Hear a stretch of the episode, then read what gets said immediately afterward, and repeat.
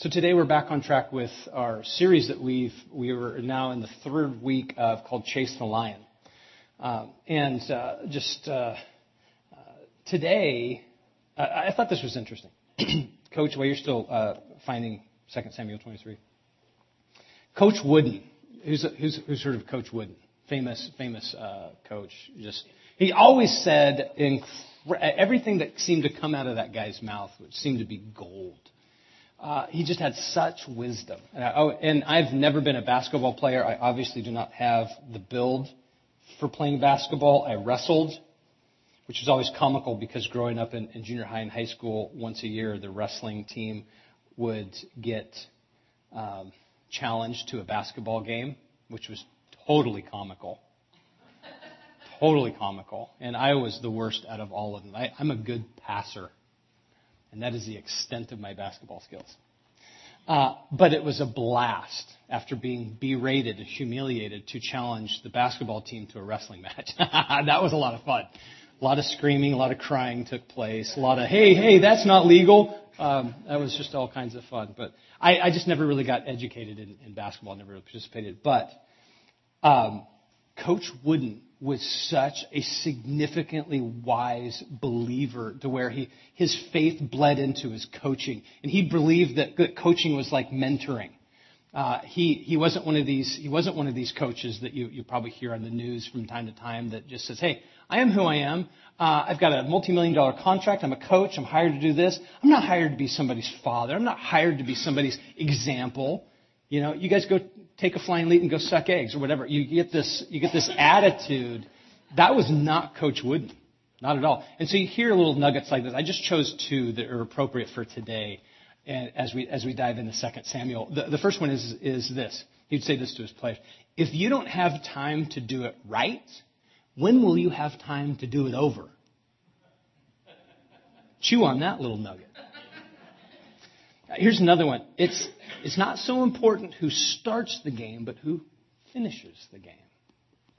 I love it.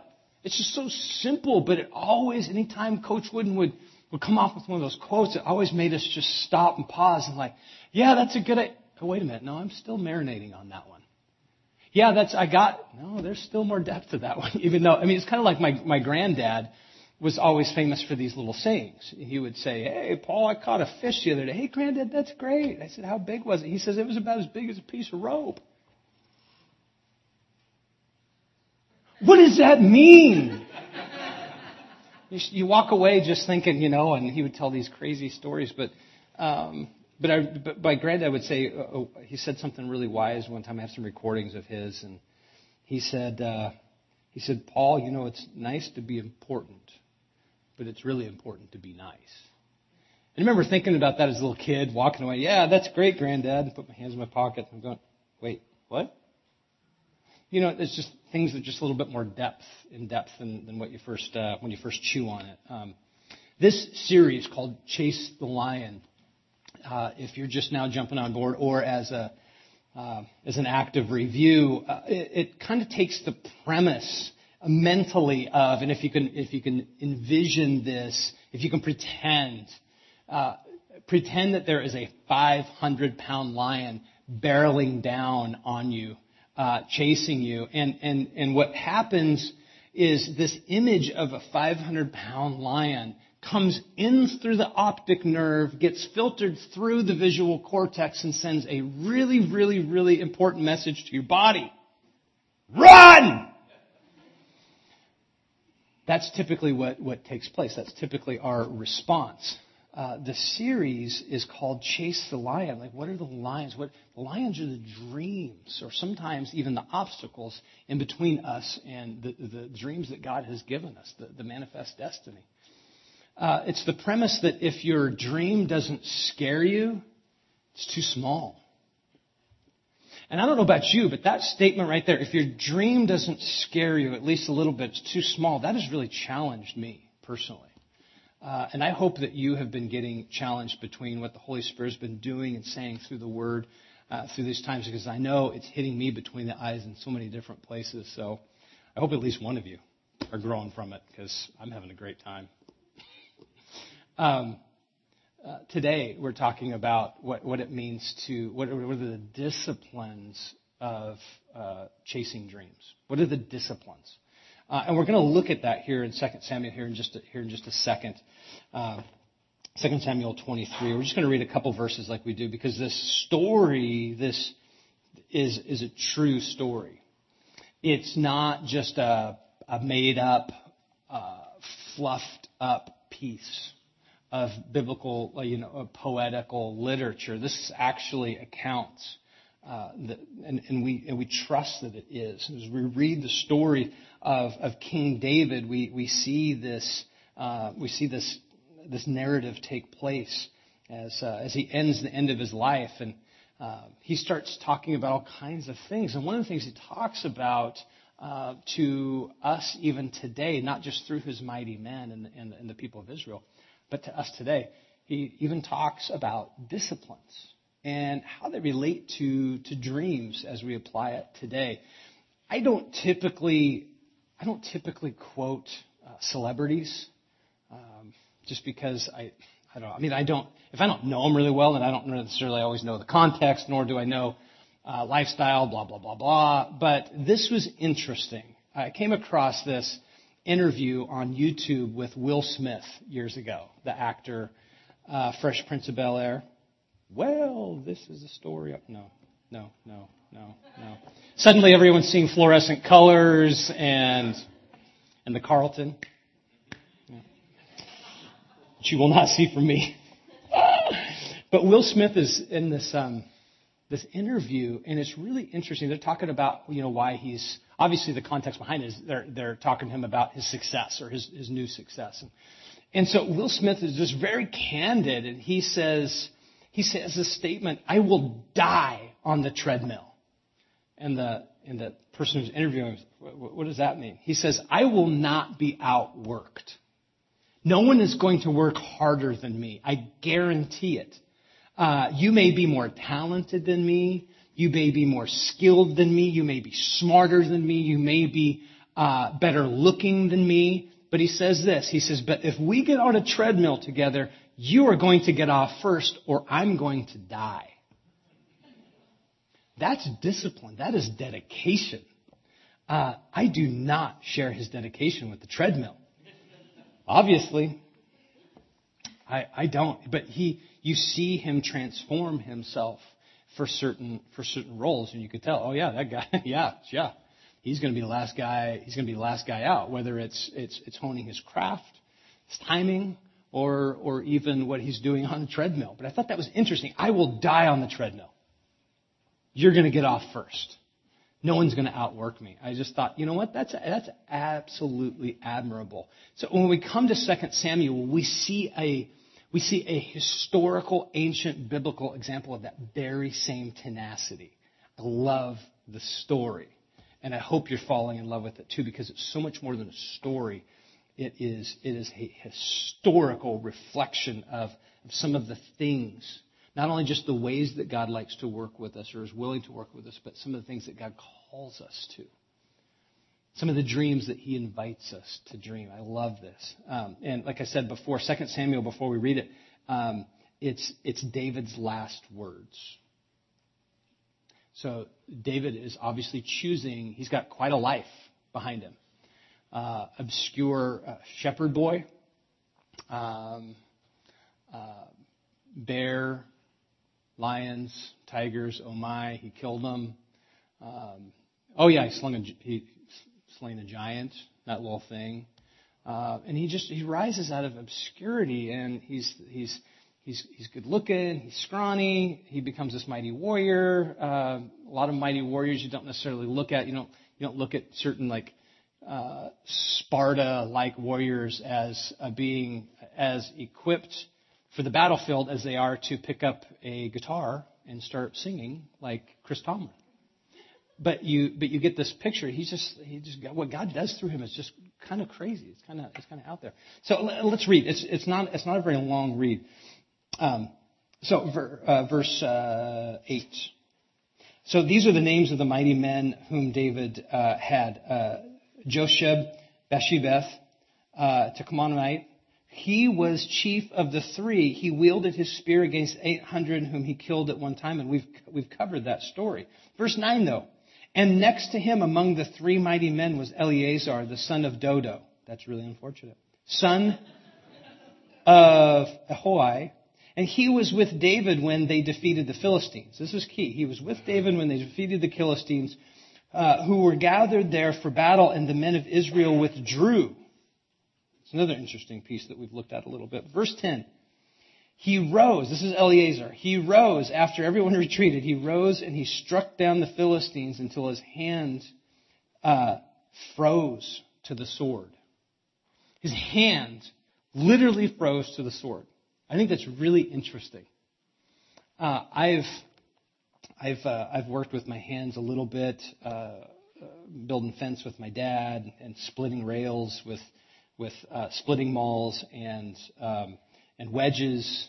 And my dad was the, the chainsaw, and so if you ever done that with like cedar or anything like that, that's not an easy job. You just you just you're just swinging, just swinging all day, and it's just this gripping. And I remember the first two days, my hands had this permanent claw to them from where they were gripping the axe handle.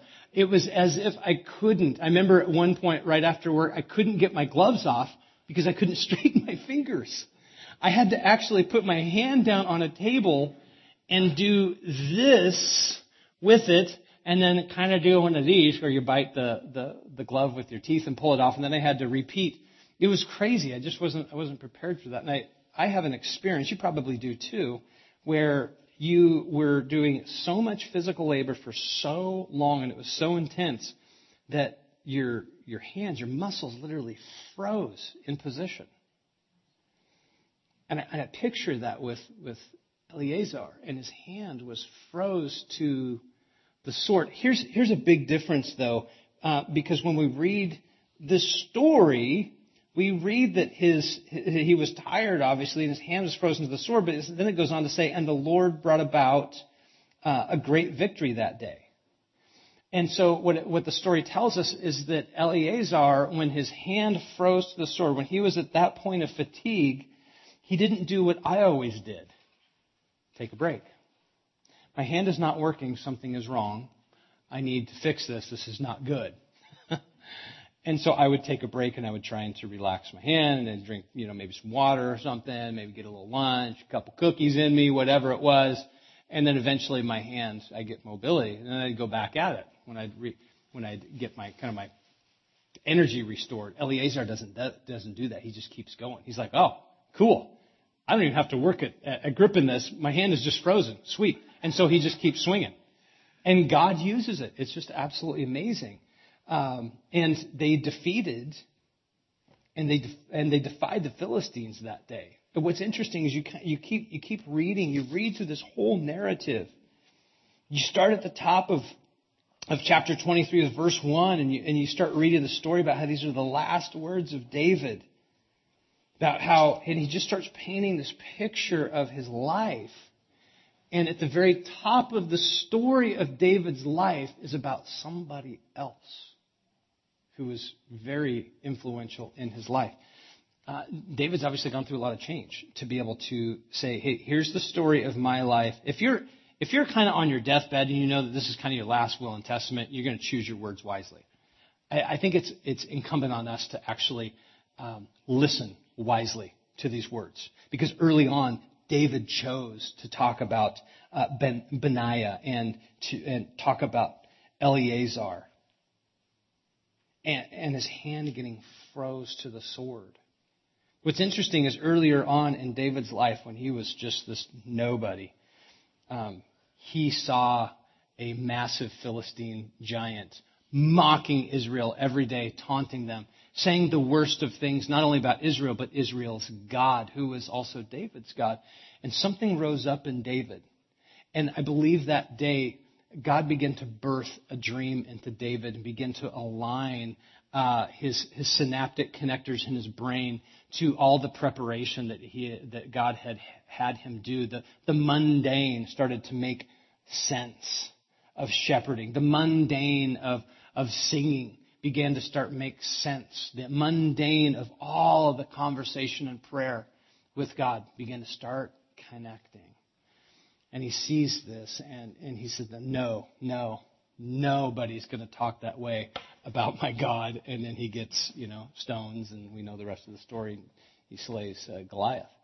What's interesting is you fast forward so many years and you tell a story that you also see paralleled in, in uh, First Chronicles. We'll tell this Uh, same exact story from just a bit of a different perspective, but tells the story of how the Philistines, even though Israel from time to time would get their act together and they would employ the power and the blessing and the will of God, they would actually defeat the Philistines. But, but the Philistines plagued Israel time after time after time. It was just a cycle of insult and oppression and bullying and, and words and threats.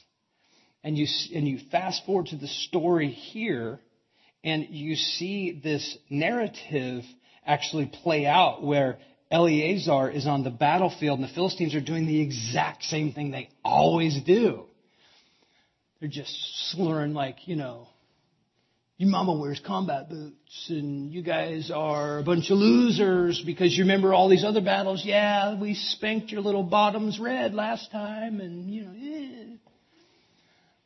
And, and this was this was just a cycle that that always happened to them. It seemed like. and Eleazar saw this, and then and then then the then then the muscle came out, as it always did, and Israel ran, except for Eleazar and a sword. And he's like, uh-uh. Puts his hat backwards. It's business time. And he grabs his sword and he starts swinging. And he swings and he swings and he swings and he swings and he swings until his hand freezes to the sword. And then he keeps swinging. He doesn't retreat, he doesn't take a break. And he swings until it was finished. And then what happens?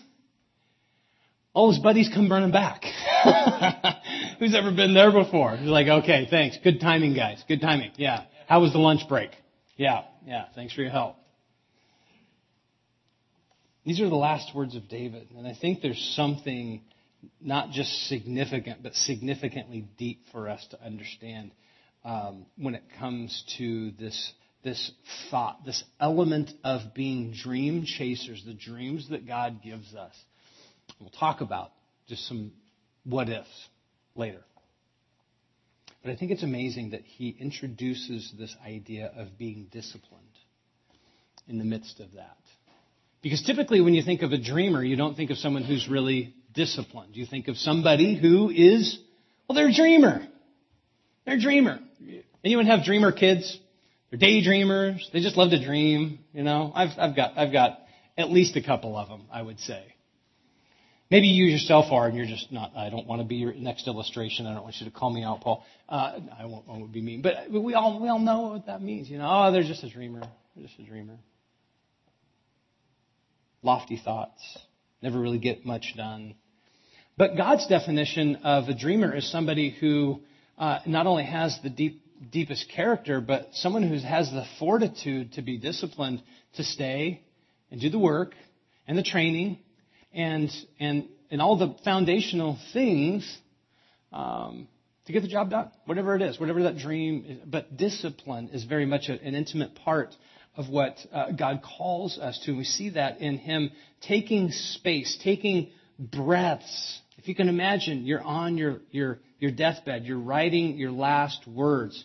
You're going to choose your words very carefully. And I think David does here. We see in Judges 8 4 a very similar uh, tenacity, a fortitude uh, about Gideon. It, sa- it says this And Gideon came to Jordan and passed over, he and the 300 men that were with him. They were faint, yet pursuing. Which means that they were tired. They'd been pursuing for a long time, and they could have, at the river, stopped. But they pursued even though they were exhausted discipline. Discipline takes us to that point where we're uncomfortable. Discipline takes us to that point where we are inconvenienced and propels us farther. Uh, it's interesting when we when we read this, and, and so I want to talk just uh, real briefly, just a couple different disciplines that I can see. There's there's obviously many layers to this, but for the sake of this morning, I want to look at two disciplines. First discipline here that we can extract from the word is the discipline to build courage. When, when we live a disciplined life, when we're following Jesus, I'm not talking about dead, I'm not talking about being just being uh, anesthetized, uh, you know, religious people. That's so not what I'm talking about. Um, but when we live a disciplined life, um, one of the greatest fruits that God builds in and through us is courage. And He builds that in and through us. That's a fruit that takes place in us first. Uh, 2 Samuel 23.10 says, But Eleazar stood his ground and struck down the Philistines till his hand grew tired and froze to the sword. That not only took strength, but at one point, strength was probably, at least in his hand, was done because his muscles were just frozen. And so he had a choice of either just taking a break, running, that's good for today, uh, or to keep swinging. He chooses to keep swinging. To choose to keep swinging takes great courage. That would have taken so much courage. To, to think about, I know when I used to build uh, those fences, you're, you're, you're, you're swinging this way. So the rail or the log is between your legs, or you're standing on the log, and hopefully somebody at the other end is holding it still for you. And you're swinging this, this, this big mallet, which is a splitting maul backwards for us, um, and you're swinging towards your toes. And we all know what happens when we get really tired. We get less and less in control of that which we are wielding. In this case, it was like a you know 20, 25 pound uh, uh, splitting maul thing, and, and and sparks are flying off of these because we're using them so much. I remember one day uh, the, another high school buddy of mine who was uh, working with us, I got him the job too. Uh, a shard of the splitting maul shot off like a bullet of them. I kept telling him, "Hey, that's going to split off." No, no, he kept going, he kept going. Rick was just Rick was so disciplined. He really was. He was just, and he's a great athlete, and, and, and there was a reason why, and he just wasn't going to stop. It wasn't time to stop, and pretty soon, like a bullet, I saw this thing shoot into his bicep, and this little little little, this little squirt of something, um, and uh, yeah, this piece of steel shot into his bicep. He had to go to the hospital and get it dug out. It was a really fun, fun day. It was a really fun day. Uh, you know, typically when we get that tired, we stop because we know that we kind of get a little less, you know, in control. And, and I appreciate this piece right here because the courage that welled up inside of Eleazar to keep swinging that day was massive. So far beyond what I think I would ever have. But Eleazar, here's the thing. Eleazar did not win the battle that day. He did not win the battle the day of the battle. Where did Eleazar win the battle? He won the battle in his preparation in all of the days and the years beforehand. If you read back far, uh, uh, farther into the story, you will hear how much pleasure David took in training all of these guys in their preparatory years with them. All their training, all the, all the exercising, the disciplines, the repetition that day on the battlefield, all of that repetition, all of that preparation came to bear. So Eleazar did not win the battle the day of the battle. He won it in the days beforehand.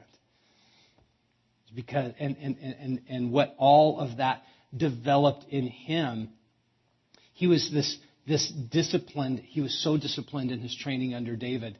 Uh, and the training led to this courage that God began to build in him. And that courage provoked him being catapulted towards the dreams that God have had for him. See, I, I firmly believe no one achieves uh, his or her dream without daily disciplines. I just, I, you know, we, we're so, we're such a gimme uh, culture in in the global stage of things. We're such a I really don't want to have to work at it too much. I'm just going to believe that if my dreams are supposed to happen, I'm going to win the lottery.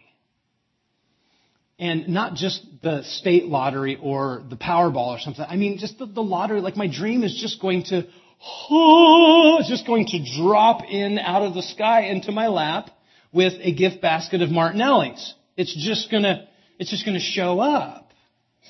And, and I, folks, friends, I don't see that. I just don't see that as God calls us to be, uh, to, to, to chase the dreams that He builds inside of us. I don't think it's, I don't, I don't, I don't think it's like winning a lottery. I think it's more like looking at the life of David, as flawed as it was, him showing up day after day, month after year. You get, you get what I'm saying? It's a lifetime. And I know that's horrible news for those of us that are dreamers and lottery wishers. Because we want to see it come to bear just like that. We don't want to put in all that work. I'm sorry. Burst your bubble. It's not that it doesn't happen. But I don't think raw, real courage, stamina for the long haul, both physically, emotionally, spiritually, gets developed waiting for something to drop out of sky. I think, I think it's God building our courage, our trust, our obedience in Him day after day after day, whether it's easy to follow Jesus or it's one of those days it's really tough to follow Jesus. Our tagline around here is, is uh, that we would be a family that, that lives on mission, loving, living and loving like Jesus. That's challenging. That's not an easy tagline. Trust me, if I wanted an easy tagline, I would not have chosen that one for, for the, the, the mantle over, over our church. To live and love like Jesus. Oh, oh, seriously, Pastor? Oh, I think I might want to try a different church. Oh. But it's when we do choose to live and love like Jesus every day, even though on, on the, that, we're, that we have to face days where we fail miserably. Uh, David failed miserably, magnanimously, but yet he woke up and he kept going. And we see that because we see the end of his life and his last words. Um, no one achieves his or her dreams without daily disciplines. So the first, uh, uh, uh, build courage. Uh, the discipline builds courage. Discipline, living a disciplined life, builds courage in us first, and then in others secondly. So that's kind of a peripheral blessing. Is it? Is it? Is it insight? He, uh, we see Eleazar. Uh, he acted out of his own courage, but the courage that he exercised incited the courage of others around him. Now, we laugh and point at the uh, sissified soldiers that turned and ran and left Eleazar there by themselves. But when they saw what he was pulling off, did they keep running? No, they turned around like, wait a minute. Hey, so if he can do this, so can we. You get, you get the point. Courage breeds courage. Courage does not breed cowardice, does not, does not breed the faint at heart. Uh, when we become closer to Jesus, the most courageous human expression in all of uh, human history, when we get closer to Jesus every incremental day, we become a more courageous people. I'm convinced of that. I'm convinced of that. I am so flawed. I have spent so much time uh, making mistakes. Uh, I could probably um, swap stories with the best of you. But if you knew me before Jesus, you would see that you would see the stark difference. Um, I was in a prison of insecurity. Now, if you have a bad opinion of me, like, man, that's really, that's really unfortunate. I was hoping we could be friends. and I'll still be your friend. Yeah. I mean, that's, that was not me before. That just was not me. And you probably all have those types of stories when we get closer to Jesus. And that's what the, the spiritual disciplines are all about. So, the first discipline, build courage. The second, the last one is to defy weakness. Yes. Who likes that one? Defy weakness. Uh, what weaknesses? Well, here's a hot topic. Past failures. Uh, when I say those words, when I say weakness, past failures, there is, there is such an, an HD, dynamic, multi-screened newsroom vision and narrative going on behind your eyelids right now. Am I right? I know because I, I know what that looks like for me. I hear the word weakness, especially defy weakness. And I hear the words uh, past failure. I see quite a narrative. And Goliath was always humiliating, and the Philistines in general, they were always humiliating Israel. They humiliated Israel because Israel spent quite a few times failing, bowing, kowtowing, cow, cowering to their taunting. Spent a lot of time doing that. So the Philistines had ammo. Friends, the enemy has ammo on you and me. Does he not? He does. But when we look at the gospel of Jesus and we look what our friend and our Savior and our Lord willingly endured for us, when I look at stories like Eleazar, when I look at stories like uh, David going up against Goliath, and we look at Eleazar with his sword freezing to his, or his hand freezing to his sword, um, and they, they continued to mock Israel over and over and over and over and over again. The enemy constantly mocks you and me over and over and over again, pointing to your rearview mirror of, of failure and, and moments of weakness. And then he gets really creative, especially when we give him a little bit of a creative pin called permission. He starts carving out this amazing big fish story tale. Like it gets bigger and bigger all the time. And every time we entertain his false stories with just a little bit of truth, the story gets bigger and bigger and bigger. We feel weaker and weaker and more defeated. And we have less wind in our sails and we have less tenacity. And suddenly we find our place both emotionally and even physically back at the point that the enemy had started painting for us. Disciplines not only build courage, but they allow us to defy weakness. Even though if the past failures are true. Yeah, real.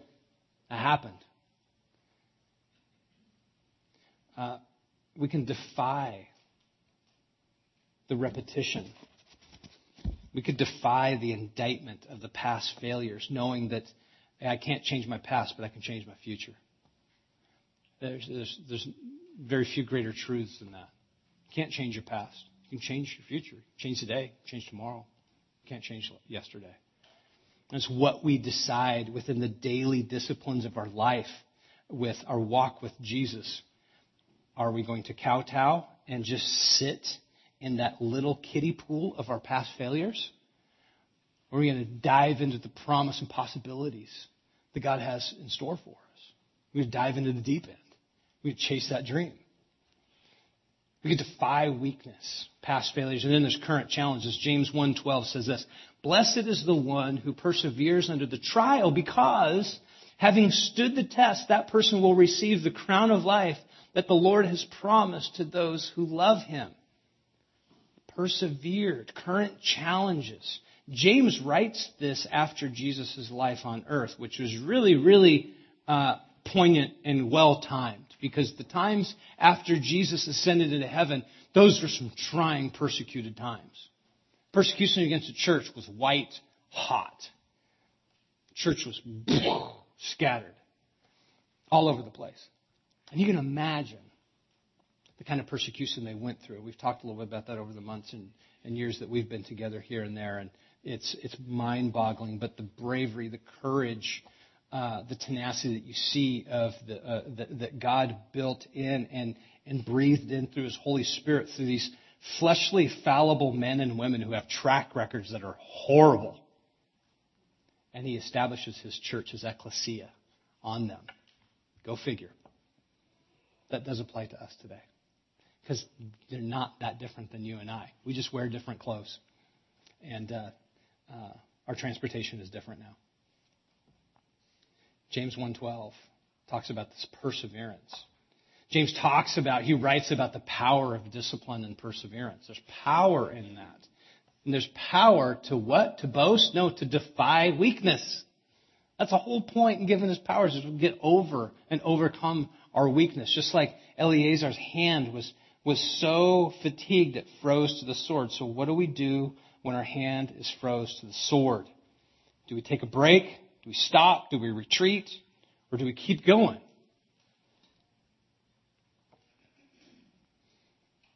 Our current challenges we can choose to ignore or we can drive through the obstacles of our dreams that God's birthing in us.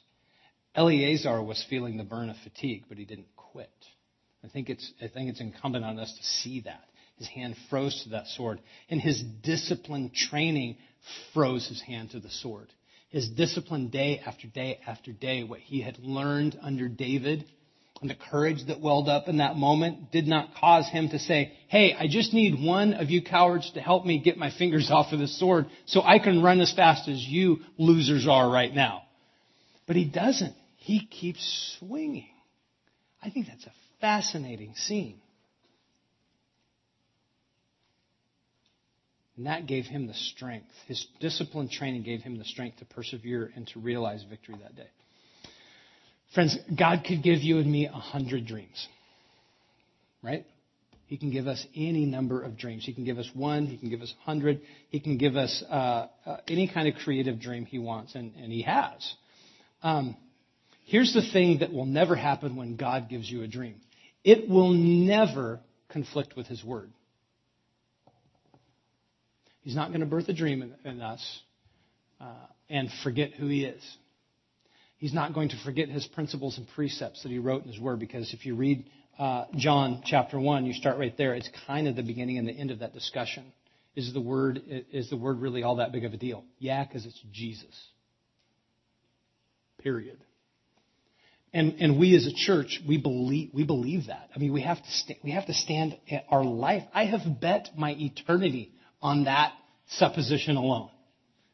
And if you have put your faith in Jesus and you have the same uh, uh, Holy Bible as I do, whether it has a different cover, it's a bit of a different translation, if it's the Bible of Jesus, then we believe that it is the infallible Word of God. And we stake and stand our life on it, our families' lives on it, our eternity. God could give us a hundred dreams, but they're never going to conflict with the foundations of our relationship with Him. I say this because I can't tell you how many people have come through my phone or my office over the years, whether they're students or they were grown, stinking men and women, and saying, God told me this, and I am supposed to I, I, I, I'm washing my hands of this person, or it's okay for me to speak and treat this person like this way or this person like that way. It's okay for me to have this extramarital affair because God said it's okay. Uh, no. I, I disagree. Telling this why? Because because you want to you, you, want a biblical debates or you know, and, and, but typically when when things when we when we grab onto a dream and I say this with all seriousness um, I get so emotional when I when I just think of the when I think of the lives that have bought that have traded the truth for a lie and have been derailed and I pray that it's not an eternal derailment. I pray that they reconcile their life with the Word, that they reconcile their life with the Lord before they, before they get to the point where David's at right here and he's about to breathe his last breath.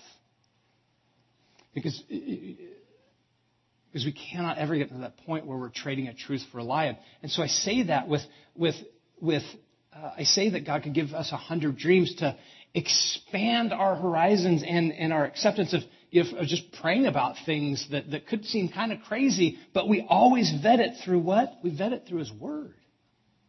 We have to.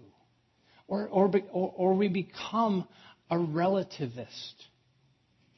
Well, I think Jesus is this, and that's just what he told. The Holy Spirit told me, and so therefore he didn't tell you. He just told me, and so therefore you can't argue with it there. I wish that kind of a conversation was an anomaly for me. And maybe you've probably heard those conversations before too.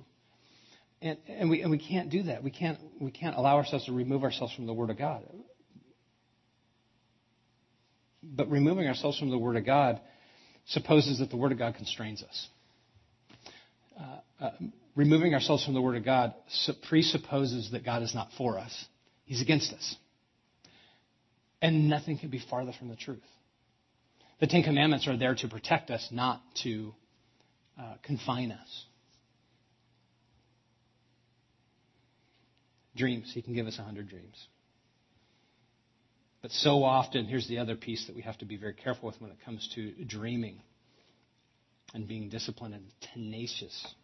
Is so often we get a glimpse of a dream or an opportunity and we chase that dream so hard that we abandon and neglect the foundational disciplines of relationship, which, which we are preeminently and ultimately, foundationally called to. Here's what that looks like. We, get, we, we chase a dream so hard that we abandon or we neglect our relationship with Jesus. We get preoccupied. We can get so preoccupied that we can, dare I say, neglect our relationship with our spouse. Um, kids uh, as as student pastors like you guys for number and number and number of years. It brought me to tears so many times to look at my at my students and know that they have just amazing parents, but one or both are sacrificing the formative years, not building any kind of faith at home. Why? Because they don't have time, because they're so busy paying for the boat or they're paying for that extravagant annual uh, family vacation that, that, that is, is good. It's good. There's nothing wrong with those things. But if there is, if there's an exchange, if there is a, an altar of sacrifice that has come at, at that price, that's when those things become uh, detrimental to us. And we can neglect those foundational pieces. We can even neglect, we, we can even neglect our neighbors why is that a bad thing? Some of you may have neighbors This is like, you don't know my neighbors. It's a blessing to neglect my neighbors. Um, I live in a neighborhood just like so many of you. And, um, and I'm not, you know, I try and be the, the best neighbor I possibly can be, but I'm probably not the best neighbor I possibly could be, but I try. And I have challenging neighbors too. I, I get it. But God calls us in the, uh, the Great Commission he calls us to love the Lord our God with all our heart, soul, mind, strength. Oh, and then love our neighbors ourselves. but you don't have my neighbor. Jesus' neighbors uh, drug him to a cross and spit on him and mocked him. And yeah, Jesus had the worst neighbors. He gets it. Gets it. Dreams. There's a couple different kinds. The universal dreams, kingdom dreams. We just mentioned it. Love the Lord your God with all your heart, soul, mind, strength. That's a dream that we're called to. There's another dream that we're called to that's, that's, that is, that is put on all of us and birth in our, in our hearts when at, at, at conception, and that is to go into all the nations making disciples, baptizing them in the name of the Father, Son, and Holy Spirit. That's the Great Commission. We, we all have those. Dreams. We all have that dream. That's a dream, and how that gets expressed are, are vastly different. But we all have that dream. Here's another type of dream specific God given dreams. I want to end with this. For some of us, He has given us a dream uh, to live in love through Him uh, and, and, to live and love the world that we're in. Um, even to, dare I say, be prophetic to be conduits of His Word, but He has given us specific God given dreams to be songwriters and artists. I'm convinced there are songwriters and artists in our midst today that maybe have been shying away from that for a long time. Or maybe God's still warming you up to that. I believe there are authors. That's a dream. You know, writing a book is, is a dream.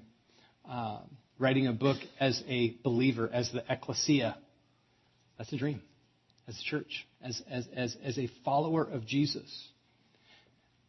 Being a basketball coach to your dying breath, bleeding your faith through how you coach and mentor young men, like Coach Wooden. That was a dream.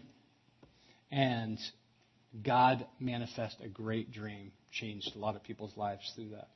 To plant a church, that's a dream. To be a missionary, that's a, that, that's a dream. Our dear friends, um, the Ericksons, God birthed a very, very terrifying dream uh, that they are living the dream right now. And they will say that, won't they? You see their Facebook and they are stinking living the dream. But you go back two, three years and they're like, I don't want this dream. They're like curled up just amongst themselves, sucking their thumbs. No, please let it not be true. Please let it not be true. Not us. Sometimes it works that way. To start a Moms in Touch group, to rally with moms of, of, of faith, dads, uh, the Lead a Life group, to implement a work as, as worship kind of strategy at your, at your place of work. I, you know, there's, I mean, I'm just spouting stuff off. But here's how I want to respond today. If you have anything, just want you put your stuff aside for a second. I just want to uh, let us let us just be myopically focused on maybe what what God and His Holy Spirit is saying to each and every one of us today, because I don't want us to miss this. Um, and so, if you could just kind of just close your eyes and uh, do the best you can to kind of hit the pause button on whatever whatever's playing behind your eyelids right now. And so, Jesus, I just ask that you would allow us to uh, be able to see you clearly, be able to hear you distinctly. And Lord, you give us the, uh, the courage uh, to move forward as you call us. And we realize that, God, you, you might continue to unfold this over the course of hours and, and even days or weeks and months. But Lord, would you even visit us as we sleep? Would you give us dreams? Would you speak to us even that way, Lord God?